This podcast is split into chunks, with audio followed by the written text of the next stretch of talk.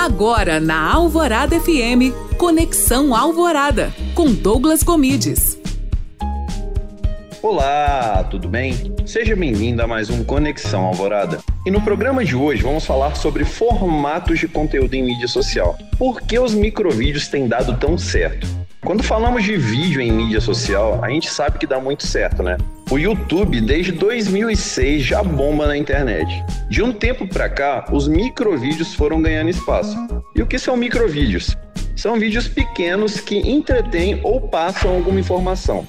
Quem começou mais fortemente com isso foi o TikTok.